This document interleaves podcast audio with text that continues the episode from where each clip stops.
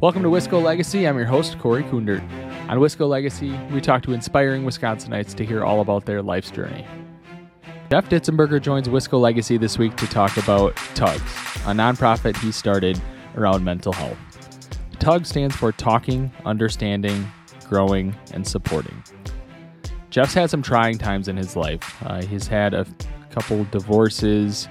He was in the Navy and has some PTSD from that time. Uh, he had an attempted suicide when he was younger. Uh, all these these trying times uh, were lessons learned for Jeff, and he's he's able to utilize what he's learned through those lessons to help uh, in his work that he does with Tugs. If you like Wisco Legacy, head on out to Apple Podcasts and rate and review the podcast out there. Also, head out to whatever podcast platform you're listening to and, and follow us and rate us and review us there. We're also on YouTube. Every week we have the video version that's up on YouTube, so hit, go out there and hit subscribe as well. You can also find us on Facebook, Twitter, Instagram, and LinkedIn. Uh, head out there and follow us as well. With all that said, let's dive on into episode 26 of Wisco Legacy with Jeff Ditzenberger. Hi, I'm Jeff Ditzenberger. I'm the president and founder of TUGS, which stands for Talking, Understanding, Growing, and Supporting. And this is my Wisco legacy. And really excited to talk to you today, Jeff. Welcome to Wisco Legacy. Thanks. I don't have a lot of people tell me that they're excited to talk to me, Corey. So I'm actually kind of glad that this early on a Sunday morning. That's kind of a that's kind of cool. So yeah, yeah, yeah. All right. So you grew up. Uh, you, you're roots are in agriculture. You grew up on a farm uh, in South Wayne. Can you talk about growing up on the farm and what that experience was like for you? Yeah, you know, just a um, small dairy farm in South Wayne. We milked like 50 cows, a couple hundred acres. Uh, Dad and Grandpa and my uncle farmed together for quite a while, and then kind of went on their own. Um, you know, small town. I think South Wayne's got like 465 people, except on the weekends, and I think it's like 430. Uh, but um, uh, you know, uh, went through high school at Blackhawk. Um, was really good at public speaking. Uh, enjoyed my FFA time. wasn't really big into sports. Uh, you know, us farm kids, we were we were always you know shoveling calf pens or throwing hay bales around, stuff like that. So, and I was short and small. I'm still kind of short, depending on who you talk to, but uh, you know, wasn't really actively involved in sports. I was more of the, you know, uh, the groupie type stuff with the, you know, chorus and that kind of stuff. Uh, uh, was an only child until I was 10, and then mom and dad one morning at 6:30 in the morning before chores told me they were going to give me a playmate, and I thought I was getting a dog. Apparently, I was getting a little brother. Um, so, so uh, then I had to start sharing my grandparents and my parents and everything with him, and that was just a whole nother story in itself. but pretty, you know, it was, um, you know, to to go from that to shortly after uh, graduation to go to the military, where there was as many people uh, on my ship as there was in my hometown. Uh, kind of a huge culture shock. Yeah, what was that experience like uh, to go from you know being on the dairy farm to to the Navy there?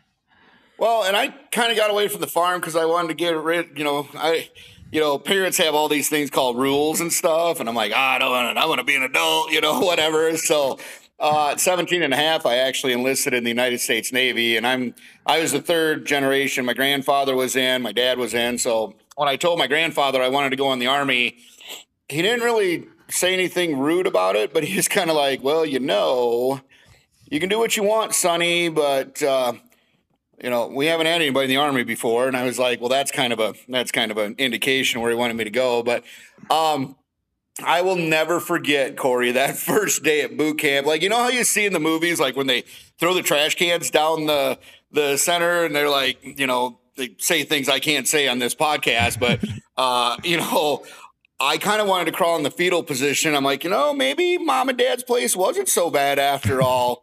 Um, you know, you're thrown in with a whole bunch of people you've never met before. I think there was like 65 or 70 in our in our company, which is interesting because I think my graduating class had like 55 mm. um, or less, even the more I think about it. But uh, uh, like I actually got to be around my first uh, black people, Mexicans, uh, you know, people of all races and color. You know, when you come from a town like South Wayne, you know, I never saw any of that kind of stuff. And not that I had an issue with it, but all of a sudden here you are thrown into the whole mix of of everything and you're 17 and a half and you think you got the world by the tail and then all of a sudden someone yanks the tail away from you um, it was it was a big culture shock uh, got through boot camp actually did really well actually in boot camp um, and then went to philadelphia for a school and what a school is is basically just a uh, school that for whatever your whatever your rate's going to be. Uh, I was a welder, plumber, uh, pipe fitter, uh, damage control person, firefighter. So went out to Philadelphia. Another huge culture shock. Now I'm in the service with with different nationalities, uh, different races. Uh, we had quite a few females that were in our our school, who, by the way, were the best welders I've ever met in my entire life. Um, so there was, you know, there was that part of it. You know, uh, Great Lakes was big enough, but then you get to Philadelphia and it's like a whole nother new world. And I'd never been in big cities like that on my own before. And then uh, shortly after that, ended up in California and ended up on the ship that I eventually did my um, uh, three years worth of uh, military experience on. Wow. Did you get deployed anywhere during that time frame? Yeah, actually, we did. We did a Westpac, which the so Westpac is a Western Pacific. Uh, got to see Australia and uh, Japan.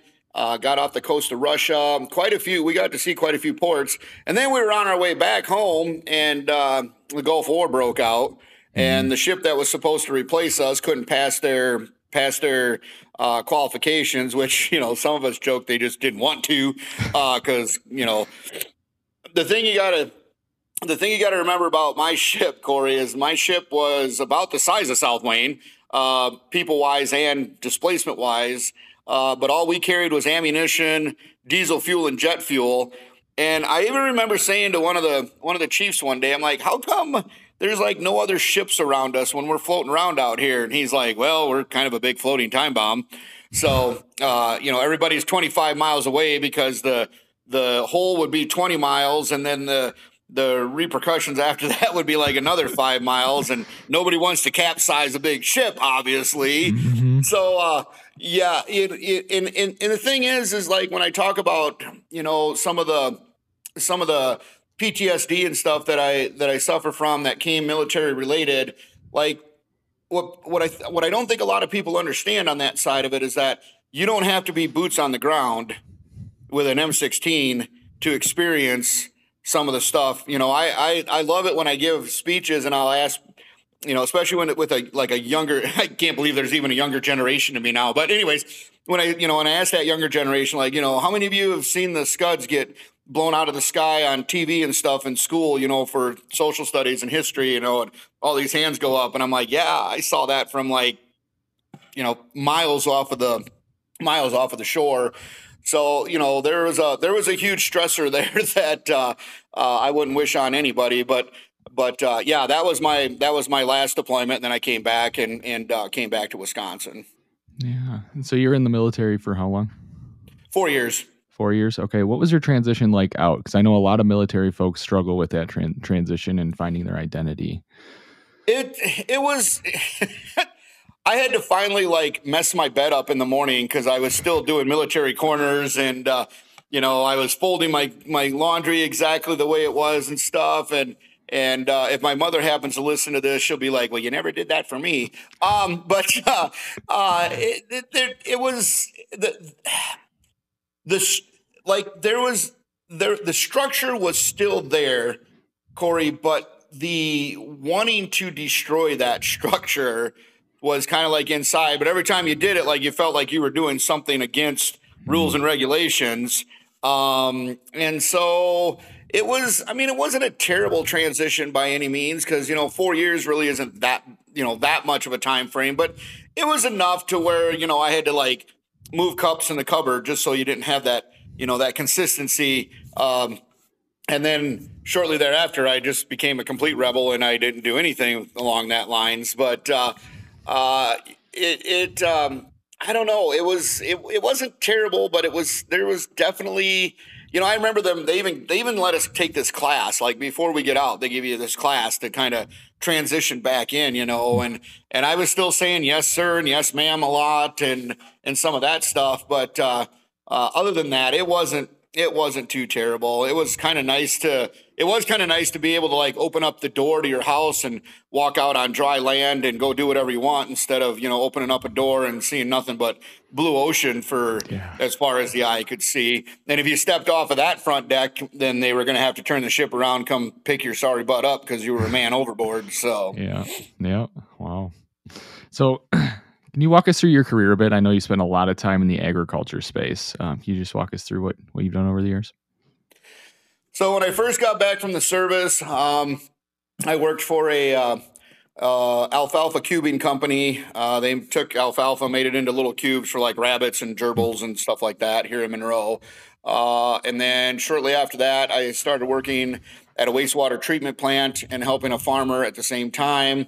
Um, and then I had my suicide attempt during that part when I, and I'm sure we'll get to this more, but then I, um, uh, lost, I had lost the one job before my suicide attempt, lost the other one the night after my suicide attempt, and then um, I started working for when I while I was incarcerated on Huber. I worked for um, John Roof over at Roof's Farm Service as a technician.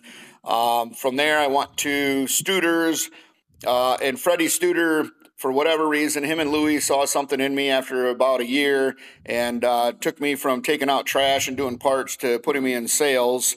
Um, was there for about seven, eight years, uh, and then, or excuse me, about six years, and then um, John Deere here in Monroe uh, made me an offer, and I was there until they got bought out. And I was with the new company for about four years, and they kept doing budget cuts. And by budget cuts, I mean anybody that was with the old dealership slowly got uh, walked to the door.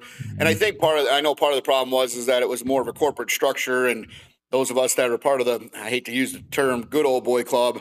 Uh, that wasn't the way that we did business. I mean, we wanted to talk to people. We wanted to see people face to face. We wanted to help people, you know, our farmers and our customers um, uh, we wanted to help them with their challenges on the farm, uh, with their equipment needs and stuff like that. And that was kind of taken away from it. And then um, after that, I went to Carter and Gruenewald for uh, about eight or nine months, but it just wasn't the it wasn't the speed that I that I like. Uh, anybody will tell you I go 120 miles an hour all the time. Uh, so I started with a, a marketing firm called uh, Fastline uh, I was a uh, marketing uh, representative for about half of the state of Wisconsin for all the farm de- farm equipment dealerships uh, in the area, and and all the time that I'm doing this too, Corey. Like there's always a farmer here, farmer there. Got remarried. Um, actually, the, the the gal that I was married to, we farmed together for 16 years. Dairy farm, crop farm, um, and then uh, uh, after Fastline, I went to a to Johnson Tractor and it was another one of those times in my life where I kind of lost sight of myself. Um, I kind of became an arrogant jackass. Uh, got into a little bit of some trouble there, which we'll talk about here in a little bit, I'm sure. And then um, farmed with a, a, neighbor, an old neighbor of my ex-wife and mine. I've been farming with him for the last six years, and then uh, just recently, um, I've accepted a position as the district manager for Wisconsin with uh, Big Iron Online Auctions. Um, so I'm I'm doing that now, which is it's kind of nice to be back in the machinery side of it. I'm still going to help Rich with crops and and uh, but it's uh, we've cut way back on the acreage that that we had and stuff. So it was just you know, it couldn't have come at a better time. Um, I, I showed Rich what they were, what they wanted me to do and what they were offering me, and he jokingly said, "Well, if you don't take it, I'm going to call him as soon as you leave the house." So, but he's he's kind of at that point where he's you know kind of thinking about maybe retiring or or you know having somebody else do some stuff. Um, so yeah, but as you can tell, you know from the from the time that I fed my first calf at age five uh, until I got on this podcast with you this morning, my hands have been in something agriculture related uh, that entire time. Absolutely, it's definitely a passion of yours for sure. Um, so you you mentioned some challenges you've had along the way. You've been divorced. You had an attempted suicide. You've had some other things that have happened in your life. Do you want to talk about some of the challenges you, you've had and how you've kind of learned and grown from those challenges? So, when I first got out of the military, you know, the transition wasn't hard, but I kind of had a little bit of a chip on my shoulder. Um, you know, I, I, you know, I, I don't even really know how to des- how to describe it or where I got that from, but, but, uh, I, uh,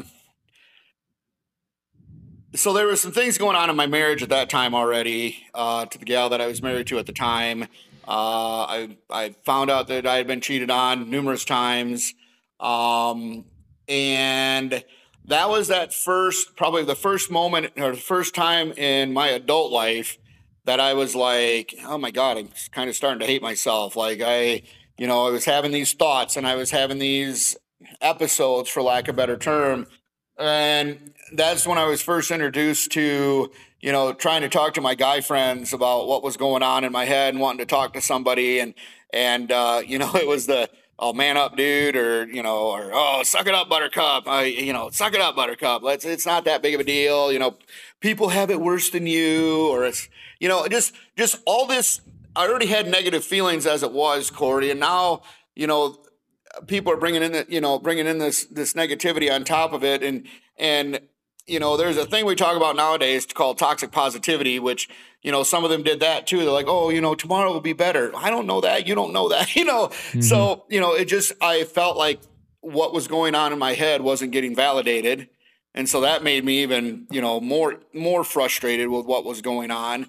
Um, uh, and then the company that I was working for at the time, uh, which was Sylvester Way Products, um, they were doing some things from the wastewater treatment plant that were not on the up and up. And, anyways, uh,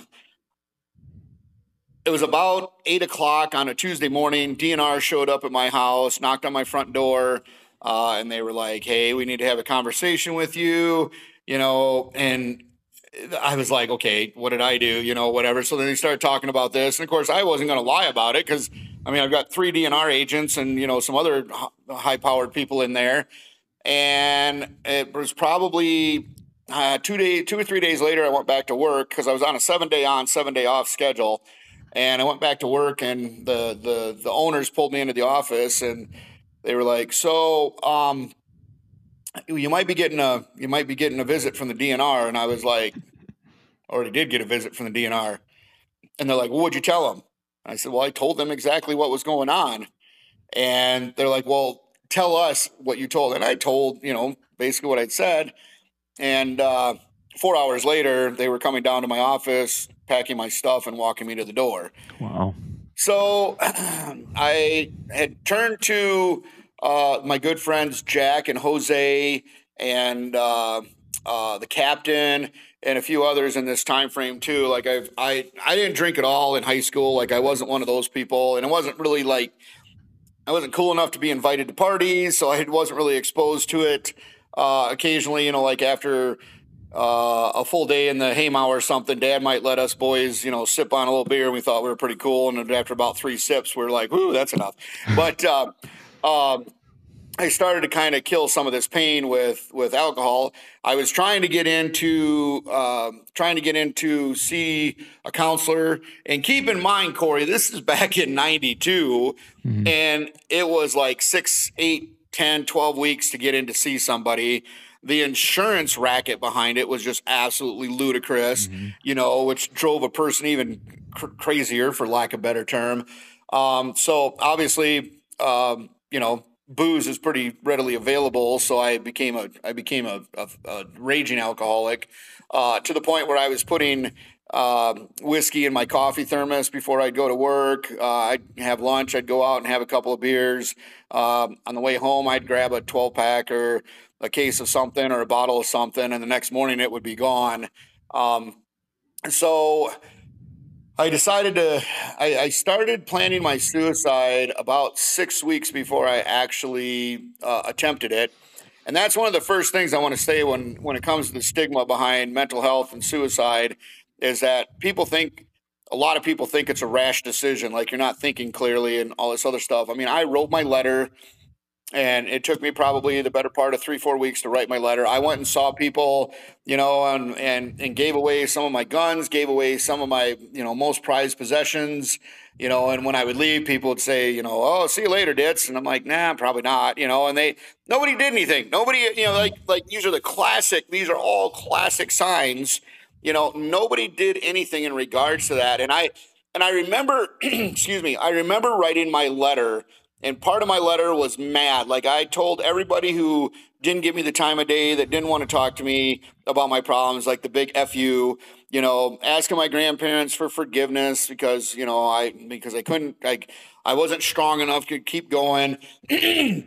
my baby brother uh, is one of the most important people in my life. Like I, you know, apologize to him in this letter and whatnot, and so the night that I decided to, to, to do this, I had thrown my mom a surprise birthday party, and my dad and I drank together that night. And uh, the the the interesting thing is is that I was on the volunteer fire department at the time, and my pager went off, or so I thought. And I took my wife home, dropped her off, um, said thanks for everything, see you later, and um, went to an old abandoned house and went inside this old abandoned house and started it on fire. And that's how I was going to end my life. Now, disclaimer yes, I realize there's easier ways to do this that are less painful. Two, I kind of still now I kind of laugh at the irony and, and and I'll let people, you know, the listeners that are listening to this, I tell everybody who I give my speeches to, like the irony of writing a note on a piece of paper and putting it in your pocket of your jeans and then walking into a burning building is kind of counterproductive, just for the record. So mm-hmm. you know, I for for a serious subject, yes, it's serious, but at the same time, I'm just like, that's really dumb. Like that when I like nobody would have gotten my message. Like mm-hmm. you know, there would have been all these unanswered questions and and so on and so forth. So I went in to the to the house, started on fire. The next thing and, and keep in mind, back in the day, Corey, I don't remember, I didn't remember a lot of this stuff for a while, but through therapy and everything else, you know, a lot of this stuff has finally come through. But next thing I know, I'm like, what the hell am I doing in this burning house? And I went next door, dialed 911, went to the went to the call with uh, the fire department. Uh, and luckily, there was one of our captains who saw something wasn't right. Um, the next morning, I get a phone call from the sheriff's department and they're like, "Hey, we think that you've got some information in regards to this fire last night. Can you come into the come into the station?" I'm like, "Well, yeah, I I want to help out. You know, I'm more than happy to do that."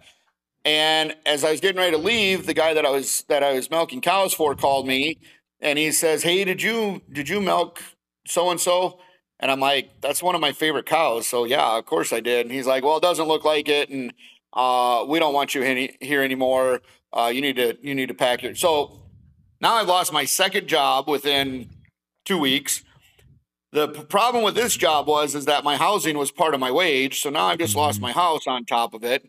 Uh, go into the sheriff's department and uh, talk to Sergeant Pepper. That's his real name. I hope he hears this. Him and I have actually uh, have reconnected over the years, uh, and I always gave him a hard time about him being called Sergeant Pepper. And for those of you that are really young, there was a band that was called Sergeant Pepper. So, anyways, um, when uh, when I'm sitting across from the desk from him, he goes, "Well, we think that you started this fire," and I'm like, "There's no way. There's no way. I what the hell, you know?"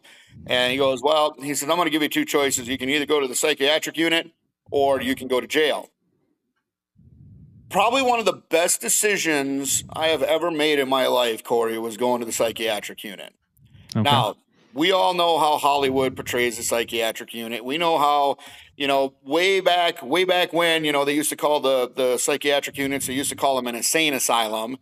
And asylum itself is a safe word. Like it's a positive word. Like asylum is some place where you're supposed to feel safe, where you're supposed to, you know, uh, be at peace, have some help. And you know, when you think about modern day society and, and what we've seen on Hollywood and the way, you know, Nobody wants to go see a shrink. Nobody wants to go to the loony bin. That's where all the crazy people are, so on and so forth. And I will never forget the people that I met when I was in the psychiatric unit. and I will never forget that for one of the first times in a long time, I didn't feel judged for what was going on in my head. However, I still, at, so at this point, I'm like, I don't want anybody to know that I tried to that I tried to kill myself, and so went through a three day emergency hold at the psychiatric unit. They took me out in cuffs, which is one of the most embarrassing things I've ever had to do. Uh, took me to the courthouse and charged me with felony arson. So here's a volunteer firefighter who's a veteran who fought fires in the military, who is now being charged with felony arson. Uh, front front page of the newspaper. You know, I mean, everybody knew about it all over WEKZ. You know, just and and I made a decision though, Corey, that at that time I was less embarrassed to be charged with a felony than I was to admit that I had cr- tried to kill myself five hmm. nights earlier. Wow. There was, to me, there was less stigma with that than to come back and say, "Oh, oh no, I, you know, I, I I've got," and and it it it was still frustrating. I I went home for about four days, uh, couldn't sleep, couldn't eat, um, and I actually checked myself back into the psychiatric unit and was there for oh, I think about a week, and. Uh, made a huge difference. Like, finally got to talk to some good psychiatrists, psychologists, got set up for therapy.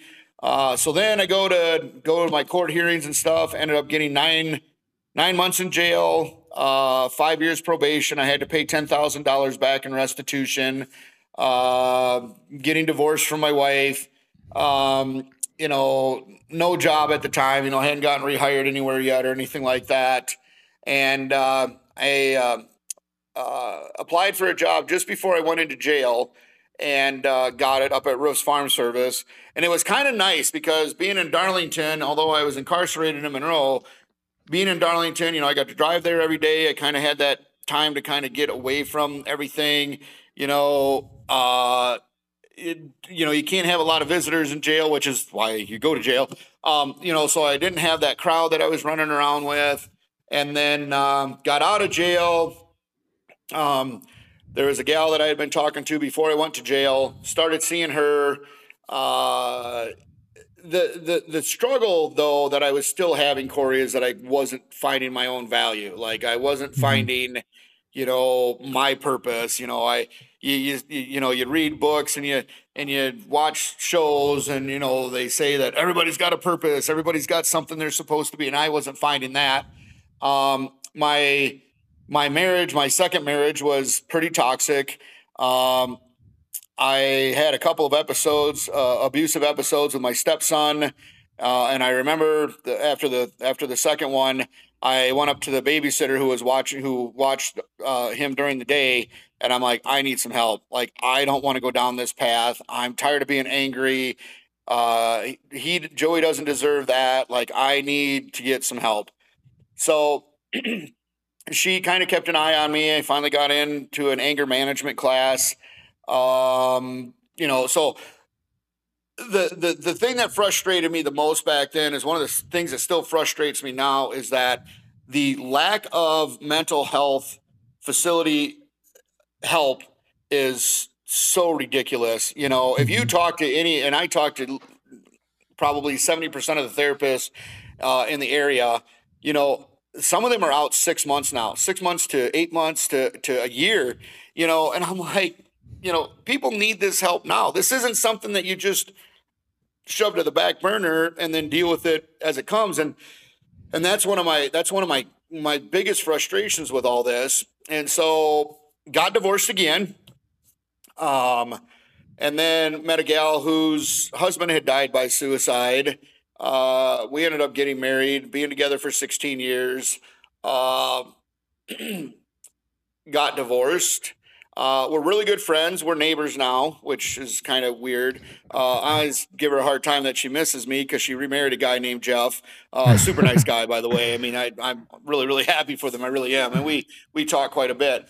But right about the time that her and I were going through our divorce, um, I kind of got that chip on my shoulder again uh, started drinking again, uh, got way too loaded on alcohol one night, uh, took out a uh, took out 17 feet of a of a guardrail just outside of Monroe here, dropped 45 feet straight down, and was able to walk away from it. Wow. So that was like the third time when I think uh, baby Jesus thumped me on the head and was like, "Look, dude, enough's enough. Get your crap together permanently. Get the chip off your shoulder." Uh, you know, and and and since then, the the day that I put on Facebook and took full accountability for my DUI was probably one of the third major turning points uh, in my life. And I mean, I went for times, Corey, where I wouldn't drink at all, and then I'd drink like a fish, and then I wouldn't drink at all. And you know, it's been interesting now in the last six and a half, seven years since my OWI, the number of people that I've like seen in town, and then I'll talk to them, and then you know, I'll, I'll be like, so are we okay? Like, and they're like, dude, you were a complete jackass when you were, you know, up until the time of your OWI. Like, you know, you just, you know, you weren't very nice and and and uh, you know spouted off and, and that kind of stuff. And you know i guess i you know from my from an addiction from an addiction standpoint corey i'm really super happy that i didn't get involved in like illicit drugs because i help a lot of people that you know do some pretty pretty powerful drugs. And i know how hard that is or i know how hard it is to get off alcohol which is one of the they say is one of the easiest drugs to get off of you know, so I, I do, you know, I do kind of count my blessings on that side, but but that's basically, you know, the the the, the challenging times over the last 30 years. That's kind of the that's that's kind of all of it wrapped up in a nice little nutshell. Yeah, that's that's a lot. Um, I know back in the in the early 90s when you had your suicide attempt, it there wasn't much for mental health services and there was a huge stigma about about that, especially for men. Like you said, going to your friends, you're saying, um, you know, that the feelings word, uh, talking about your feelings definitely wasn't uh, a thing that people wanted to do back then. And even even now, there's still a stigma. I think it's improving, but it's uh, there's definitely a huge stigma around it as well. So I'm glad you were able to take these challenging times that you've had in your life and you've put it to good use. Um, I know the other day I saw a post uh, about growth in in mindset, and um, I'm really big into kind of growth mindset. I I I used to be addicted to food. Uh, I lost 100 pounds after I kind of got over that addiction and all that. Um, but um, addiction is really tough. And so, can you talk about? excuse me. Can you talk about how you took all these challenging times in your life and um, kind of moved past that and help you're not fully past it i'm sure but uh, and started to create tugs uh, how you took all that stuff that you you've gone through and and put it to good use? So i was elected as county farm bureau president uh, and i was one of the youngest presidents uh, elected and about three years into that, uh, the Wisconsin Farm Bureau Federation had asked me to write a blog. Um, for those of you that don't remember, blogs were these things we used to do online that uh, were kind of like a, a, weekly thing or whatever. Excuse me. And I wrote one on men and mental health, and they weren't going to print it. You know, when they got it, they're like, no, we want something related to agriculture. And I'm like, this is related to agriculture. As you saw, I mentioned it there more than once you know farmers are farmers are removed you know they're they're doing their thing out on the farm you know there's a pride thing there's you know most of them are men but there's women farmers damn good women farmers. You know i'm trying to tie this all together that we need to kind of support them in their struggles because you know it's hard to get off the farm to, well it's hard to find help. It's also hard to get off the farm to to go get that kind of help. And so anyways they're like, nope, we're still not going to print it. And I'm like, then I'm done being a Farm Bureau member. Like, I you can have my, I want my refund. I'm not. And so they they said, well, you know, there could be a lot of backlash from this. And I had even talked a little bit about my own stuff in there. And I'm like, what kind of backlash? Well, people are going to know that you had troubles. And I'm like, that's the whole point. That's the whole point behind this. Mm-hmm. So they finally printed it and it went viral and I, it was it was really interesting the amount of feedback that came out of that. And so then shortly after that was uh, on the internet, Casey Langan, who was the Wisconsin Farm Bureau uh, communications director at the time, he gets a hold of me and he's like, "Hey, Ditz," he goes, "My wife wants to talk to you," and I'm like, "About?" you know, and he goes, "Well, she's got a favor to ask." He goes, "She really, she read your, I read your blog to her the other night." And she was pretty moved by it, and she's got a favor to ask. And I'm like, well, then have your wife call me. Why are we having this conversation? You know, and so she called me and she goes, I was wondering if you would be interested in speaking at Madison Dane County's Safe Communities Guys Night Out. And I'm thinking, whoo, Guys Night Out, that's like pizza and beer, and we can talk crap about our significant others and get away with it. And there's probably like a football game or something going on. Like, yeah, dude, I'm in. I'm like, what do you want me to talk about? And she goes, men and mental health. And I was like, whoa, whoa, like in person, like you know, you know. And she's like, well, if you don't want to do it, you know, I understand. I'm like, no, no, no, it's fine. I said, I'll do it. So, uh, myself, Scott Golaxon, who's one of my best friends, my uncle Guy, and my uncle Guy's friend Mark, we all went up to this guy's night out and I had wrote this four page uh, speech, and I hate writing speeches, Corey. Mm-hmm. I just, uh, you know, I'd rather, you know, just shoot from the hip, so to speak. And I'm reading this speech on the way up to Madison. And I said to Scott, I'm like, I'm kind of hungry. Can we stop somewhere? And of all places, he picks McDonald's. And so I had like two bites of my McDonald's cheeseburger, and I'm like, oh, I'm just not feeling it. And I'm looking at this speech, and I'm like, oh, I'm just not feeling it. So I rip it up, crumple it up, throw it in the tra- in the McDonald's bag with the the rest of the trash. And uh, my uncle's like, "Wasn't that your speech?" I'm like, "Yeah." What are you going to talk about? I'm like, I don't know, but that's not it. That just doesn't. That's not ringing with me. So we we get up there, and the first thing is I walk into this huge room, and there's like 30% guys and the rest are women. And I'm like, okay, what the hell? Like mm-hmm. nobody told me there'd be women here. Now I got to change all my jokes. Uh, any, that's that's a joke, by the way. I didn't have any bad. Well, all my jokes are bad, but anyways. So I'm like, now I'm getting nervous because I'm like, oh, what am I like? What am I going to talk about? Like now I got to kind of cater it a little bit different, you know, because it's not just men up here. And they introduced me, and they were talking about my Navy career, and and I got up there and I was talking about things, and I was talking about my Navy career, and all of a sudden it hit me, Corey. And I was like, so the ship that I was on is the second largest displacement ship next to an aircraft carrier. Actually, I think I have a picture it here. I don't know how good people, how good you can see that. But that ship in the middle, that big ship in the middle, that's the ship that I was on. So you can kind of get a comparison of the size of it compared to the other ships that were around us. Um, and in order for us, because of our size, we didn't really turn on a dime. We turned more like on a buck fifty. Um, so when we would come into port or we'd have to go down like locks and dams or narrow waterways or in a worst case scenario if you're out in the middle of the ocean and all of a sudden everything you go dead in the water because everything you know fails on you you would call a tugboat. And that tugboat would come out and you can't see him but you can hear his little toot toot of his little whistle. And like uh, going into port they would shut everything down and it was so quiet. We used to joke that it was so quiet you could hear the fish eating the barnacles off the outside of the boat. And you'd feel this little bump and you'd have this before you felt the bump, you would just have this kind of a calm sense come over you because everything was so quiet. And you'd feel this little bump and then you'd feel yourself move and then you'd feel another little bump and then there's this magical voice that would come across the loudspeaker that'd say, and I'm just going to paraphrase so everybody understands it we're safe in port or we're safe at home.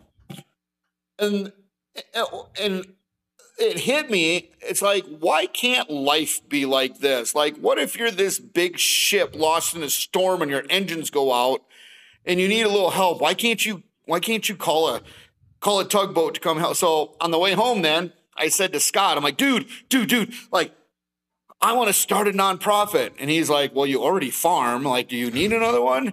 And I was like, No, like I want to I want to start a nonprofit and I want to like I want it to be something that doesn't have as much government regulation as farming does, which is also a lie. uh, so, anyways, I laid awake that night and I couldn't sleep and I was fidgeting and all excited, and all of a sudden it hit me tugs. Talking, understanding, and I originally started with growth and support, but it didn't have the right ring to it. So then we changed it to growing and supporting eventually after that. Uh, because even big ships need little ships sometimes. Mm-hmm. And basically, my goal, my vision, and the board's vision has been to to attack those stigmas that surround mental health. You know, I find it interesting, Corey, that the word mental, the first three letters are men right mm-hmm. off the bat. You know, people that don't seem to have the ability to talk about their mental health challenges are men, veterans, farmers, and then you go right into police officers, fire department personnel, emergency response people, teachers, kids. I mean, there's a whole, you know, there's a whole gamut. I mean, every, you know, there's just, there's, there's the whole stigma behind it.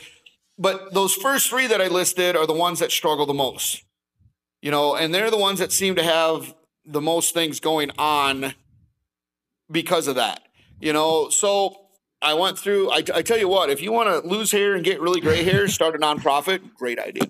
Sounds uh, good. And, and, and, it's it's been a challenge, but um, it's the, the the ability to help others with their challenges has also given me the ability to help myself with my own.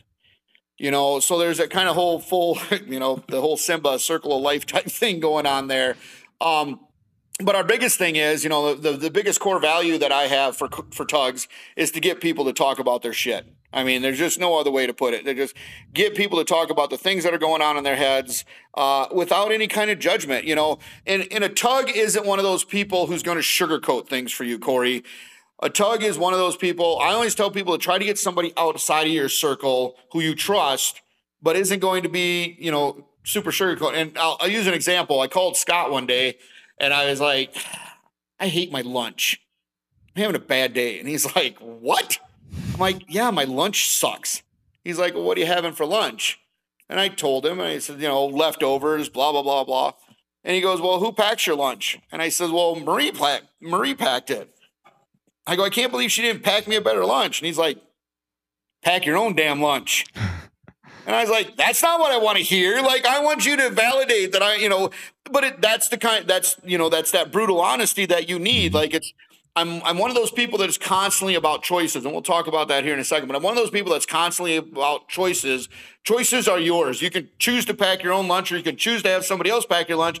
But you can be, you need to be happy with what you have somebody else because that's the choice you made. You know. But then when the guy that I farm with, uh, had his brain tumor and they rushed him to the hospital. And after everything kind of settled down that day, I called Scott and I literally sobbed on the phone for 35 minutes trying to get out to him. And all he did was sit on the other end and listen. That's all he did. He didn't interject. He just he said to me, I called him, I said, I'm having a bad day. There's something going on with Rich. And he goes, and, and he goes, What do you need from me? I said, I need you to just shut up and listen. Don't say anything. I need to try to to to to to get this to make it a reality because I was having a hard time believing it, you know, so on and so forth. And that's all he did is until I finally said, "Okay, I'm I'm done," you know.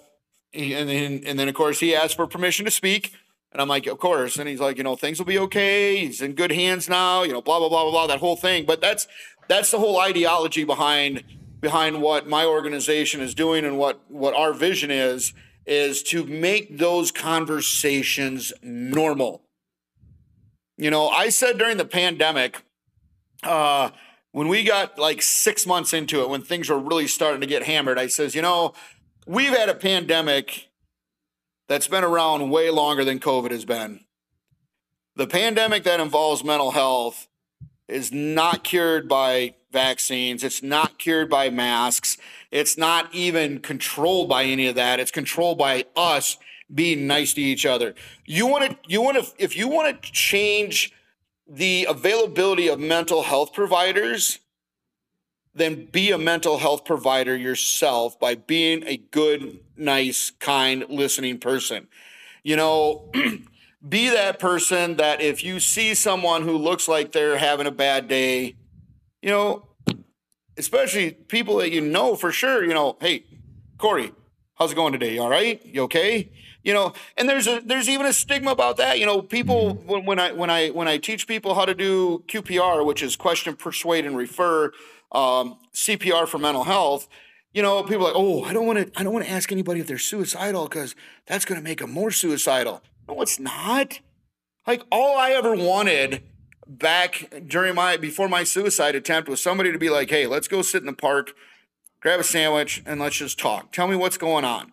I don't need you to answer everything for me. I don't need you to fix anything for me. I just need to get the stuff that's in the space in my head out of my head and have somebody, you know, validate that. You and I sit on a park bench, Corey, and you, I throw all my stuff out there, and you say, "Man, dude, that's really tough. What can I do for you?" Or, "Man, dude, like I, I don't have any answers, but you know, I, I'm, I'm glad to listen."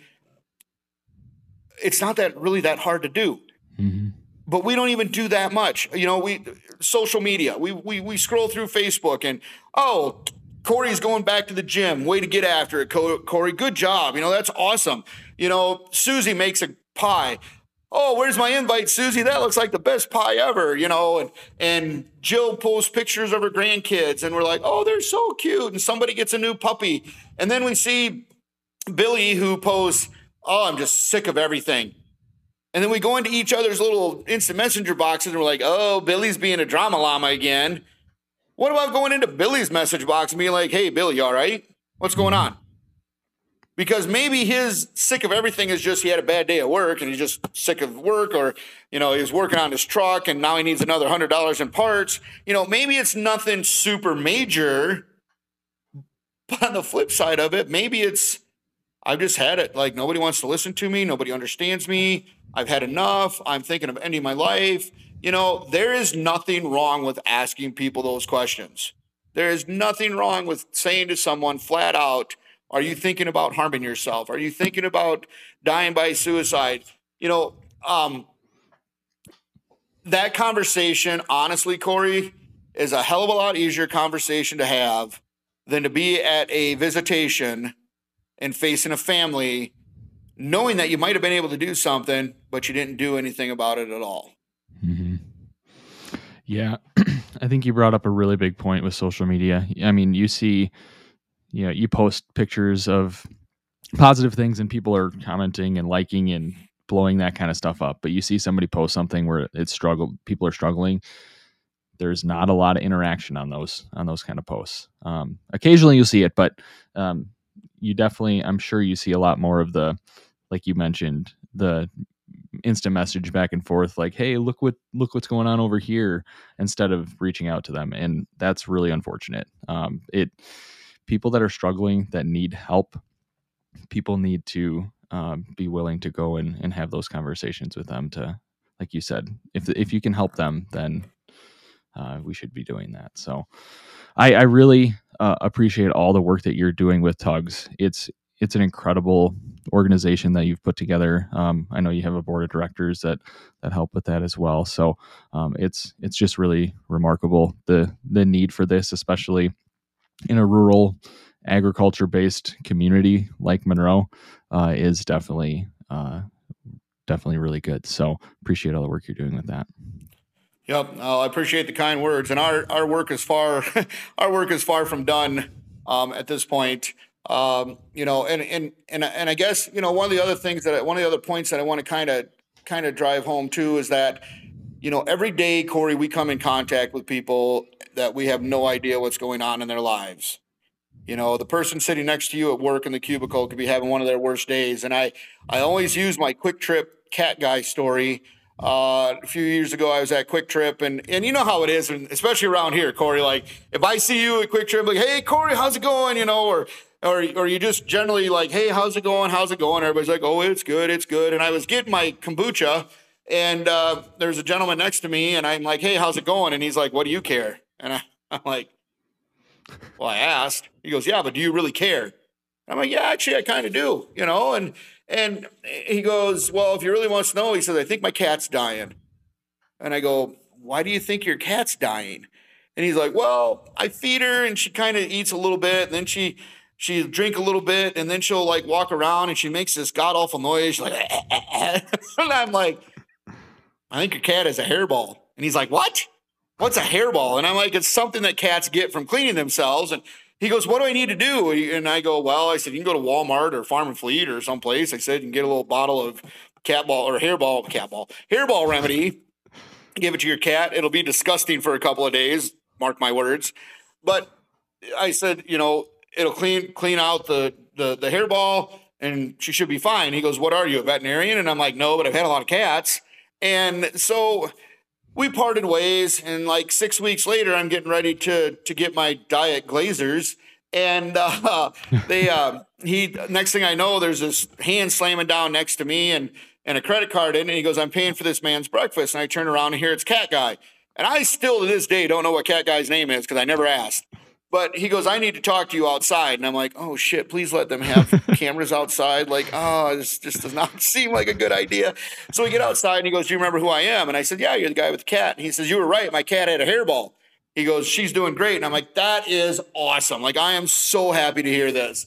And, he, and I go, Well, have a great day. And he goes, No, no, no, no. He says, This conversation isn't done. And I go, Okay. He goes, uh, He goes, I moved here from the East Coast for a job that the day I walked in, they told me they didn't need me anymore. Wow. He says, and here I am in this town, in this area. I don't know anybody. All I have is my cat. All my family and everybody's back east. And of course, I don't want to admit that I'm, you know, failed or whatever. And, and he goes, and I told myself that very morning when I left the house that if my cat died, I was going to die with my cat. Wow. And I think about that literally, Corey, every morning when I wake up. I think about that throughout the day. That how many conversations do we have that we don't know that we've made an impact? And you can make a negative impact too. You know, if you're having a mm-hmm. crap day and you, you know, yell at the person who doesn't park quite right because they're too close to you, you know, you don't know what that's going on in their head when they park. Doesn't mean that they're a bad parker. I'm kind of a bad parker myself, but doesn't mean that they're a bad parker. It means that, you know, something's going on and you get out and you're like, ah, you know, going and and I just I try to remind myself now, after everything that I've been through, that even if I'm having a bad day, yes, there are those people that are having it worse. That doesn't make my bad day any less bad. I can validate that within myself. I don't need to listen to that toxic positivity stuff of man up or or you know somebody's got it worse or oh it's not that bad or it could be worse whatever i don't need to hear any of that kind of stuff what I need to listen to is that maybe making their day a little bit better will make my day a little better down the road. Mm-hmm. Wow. And I think that's one of the things, you know, I've been saying at every speech that I've given in the last 18 months. We're a society now that talks about rape, incest, uh, all these other bad things that happen in society and COVID, we've been talking about COVID like it's we're talking about chocolate milk for the last two years. Why can't we have that same conversation about mental health? Why can't we be that open about mental health? You know, I think of Robin Williams and, and, and look at how happy Robin Williams seemed all the time. And I said during the pandemic, too, one of the other phrases that I coined was masks hide smiles, smiles hide depression. Mm-hmm why can't we talk about mental health and suicide and PTSD and bipolarism and all these other bevy of things that people have anxiety, depression? You know what? None of those are contagious. None of those you don't need to wear a mask for or have a vaccine for. You just need to have a little kindness right here and, and, and portray that to other people. Why can't we have that conversation the way that we've been having conversations about COVID for the last two years? Yeah, I'm with you. Let's break that stigma we we need to. Um, I I really like like everything you said there. I'm totally with you. We need to break the stigma because there's um, there's a lot of people that struggle with mental health and just don't feel comfortable in comfortable enough to open up and talk about it. So you're directing a play uh, at the Monroe Theater Guild coming up called uh, "Right Before I Go." Can you talk about uh, why you decided to do that and uh, and all that? Yeah, so right before I go is a play that was written in 2015 by a gentleman by the name of Stan Zimmerman. Uh, Stan is a renowned writer, actually. He wrote for the Golden Girls, the Gilmore Girls, and Roseanne. Um, and so I was reading through it, and it's a it's based on a true story. So Stan had a friend of his that uh, a very good friend of his that died by suicide in 2013. And when that happened, he didn't have any answers. Like Stan never had you know any uh, uh, contact with suicide, I guess, for lack of a better term, uh, in his life, or, or, or, at least not close contact. So he started to doing a bunch of research and he found a whole bunch of letters that had been written by people that died by suicide. Um, and so I read it and I read it again and I read it again and I was like, man, this would be so cool to get this message out. Like there's a you know, there's a person that's bullied, there's a veteran, there's a poet, uh, there's a, a daughter, there's a there's a son, there's a, a, a gay youth. Like there is every single possible genre that you could think of in this. And so I bid it to the um, to the theater guild. Um, you know, they asked me quite a few questions about it because it is a pretty sensitive subject matter and stuff. And and uh, dude, I so we, we start auditions tonight. I'm super excited. Uh, we've got a lot of people auditioning. Um, it, it starts off very sad, very, very dreary, very melancholy, very serious, and then uh, turns into a message of hope at the end. Um, I I would invite everybody to come see it. I'm super super excited about it. Uh, it's it's going to be powerful. Um, it took me honestly, Corey, probably 15, 16 times before I could ever read through it the entire in its entirety, just because. Wow you know, when you think about it, when you're reading it, you know, you're like, oh my God, these were real people. These are people that actually, you know, uh, Kurt Cobain's letter is in there that that Courtney Love reads. Um, you know, there's some people from the Clinton administration. I mean, there's just these are actual people, you know, and it just it it hits hard when you when you think about, and especially for me, like I remember those feelings. I remember writing my letter. I remember the anger. I remember the angst. I remember the sadness. I remember the peace. I remember all of those things that went along with with doing that. And I want to bring that to life on stage. And I want other people to feel um, what what those of us that struggle for mental health go through. And and I and I'm hoping too that you know maybe somebody will come and see it and it'll it'll be a healing thing for them and it'll make it so that they can you know uh, you know, find some peace with their own, you know, with some of the own things that they've been fighting. Because I tell you what, Cord, there's nothing worse than uh, uh, waking up every morning fighting demons in your head right from the get go. And um, you know, you talk about addiction. I'm sure your addiction is just like my addiction, and the point that we both understand what it's like to fight that. You know, mm-hmm. the the addiction isn't the same. I don't want him, I don't want you to take that away from this. I want you to take away the fact that I remember what it felt like for me to get away from my demon that was chasing me.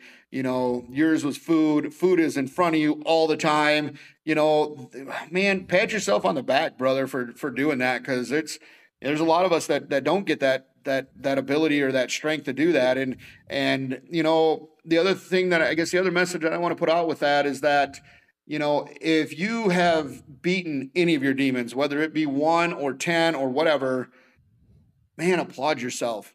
Because mm-hmm. those are the kinds of things that those little victories are are the things that are going to turn out to be huge victories not only for you but also for those other people that look at you like i i saw your post about you being back at the y and i'm like you know what?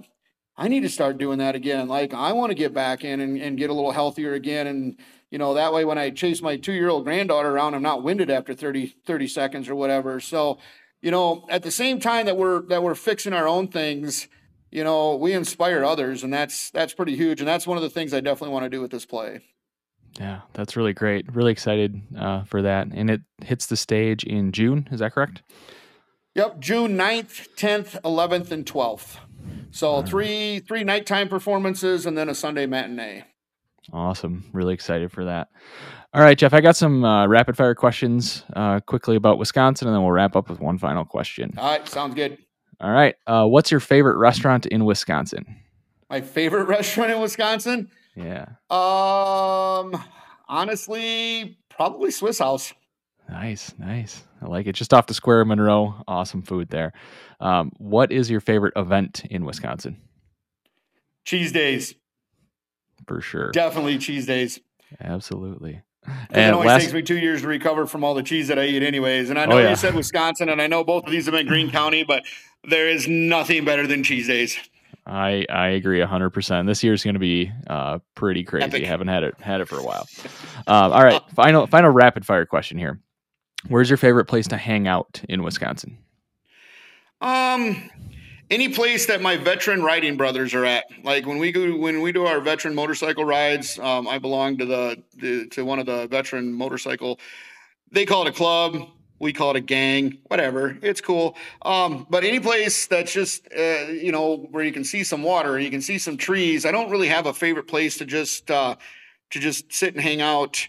Um, I do like watching uh, my favorite softball player, number 11. So that's probably one of my favorite places too. Is any place that the uh, Monroe High School uh, softball team is playing softball. Um, I get a lot of enjoyment out of out of that. But uh, you know, there's so many beautiful places that I I don't know that I could pick just one, dude. I really don't. Mm-hmm. Yeah, Wisconsin is awesome. That's why I have this podcast to talk about and, and, share about awesome Wisconsinites and hear about some of these things. Uh, all right. So, final question for you ask everybody on the podcast this. When all is said and done, what kind of legacy do you want to leave behind? I want my legacy to be that people will remember me for being kind, that people will remember me for not giving up. And at the end of, of, of my time, I want my legacy to be that I've inspired, have inspired people to stay because I think that's super important. That if you're thinking about leaving, there's many of us out here that want you to stay. Absolutely. That's a really great legacy. I appreciate all the work you're doing with Tugs. Uh, you're really helping to destigmatize mental health, especially for men. Uh, like we mentioned, there's a lot of lot of stigma around that. Men don't like to open up, and you've created this avenue for for men to open up and have that. So I really appreciate all the work you're doing with that.